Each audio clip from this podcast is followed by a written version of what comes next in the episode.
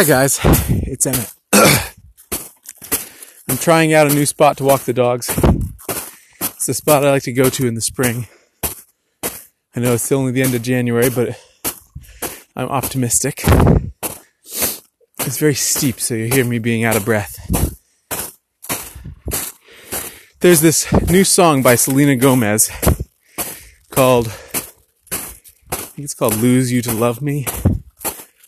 If you don't know the song, that's fine. If you don't like Selena Gomez, that's fine. If you don't like pop music, that's fine. Because I'm going to tell you what's important about it.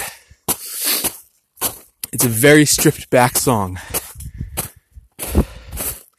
And it's actually thrilling how at the very moment in the last chorus where most songs would build everything back up and pile on all the tracks and just make it as big and full as possible, it actually does the opposite. And it drops almost everything out. And you get chills. Not from the rush of having everything be big and loud, but from the restraint that the song is showing. Now, I'm not saying every song would do this, because all good music, all good art, all good anything is a balance between satisfying our expectations and thwarting our expectations. And it's in the thwarting of our expectations that it makes us sit up and go, ooh, I didn't expect that. And I think about this with my art, my craft quite a lot because my goal is always to satisfy the expectations of what you think the object is in the case of a spoon that it is sort of as you think the paradigm of that object should be. But at the same time to be exercising such restraint well no at the same time to be thwarting that expectation in that it is more is better and often I do this by exercising restraint. So every now and then I find myself adding some little flourish. and I ask myself, is that more exciting or less exciting? And probably three quarters of the flourishes that I add eventually get lost. I take them away. Now this might be that wood carving for me, for my temperament, leans towards a stripped back restraint that other forms of art or craft wouldn't, simply because carving wood is a is a reductive thing. You can only take away, and so uh, if you don't like a flourish, the inevitable correction of that is more restraint as you carve it away.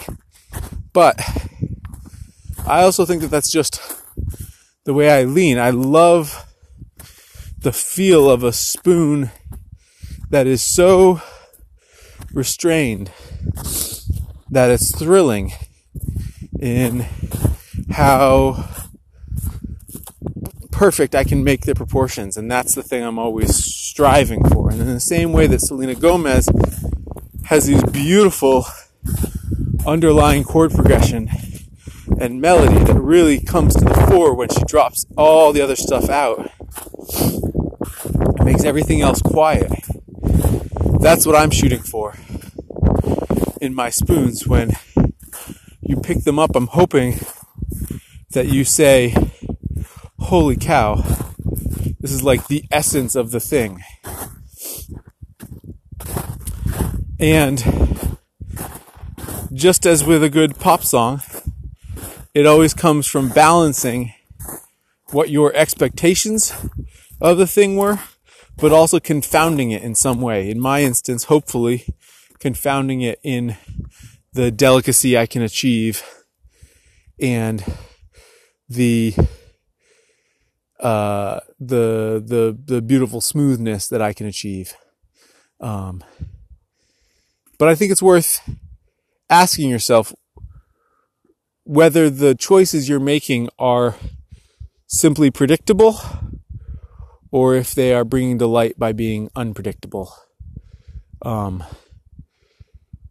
because pop music is also brings delight by being predictable, but it has to be in balance.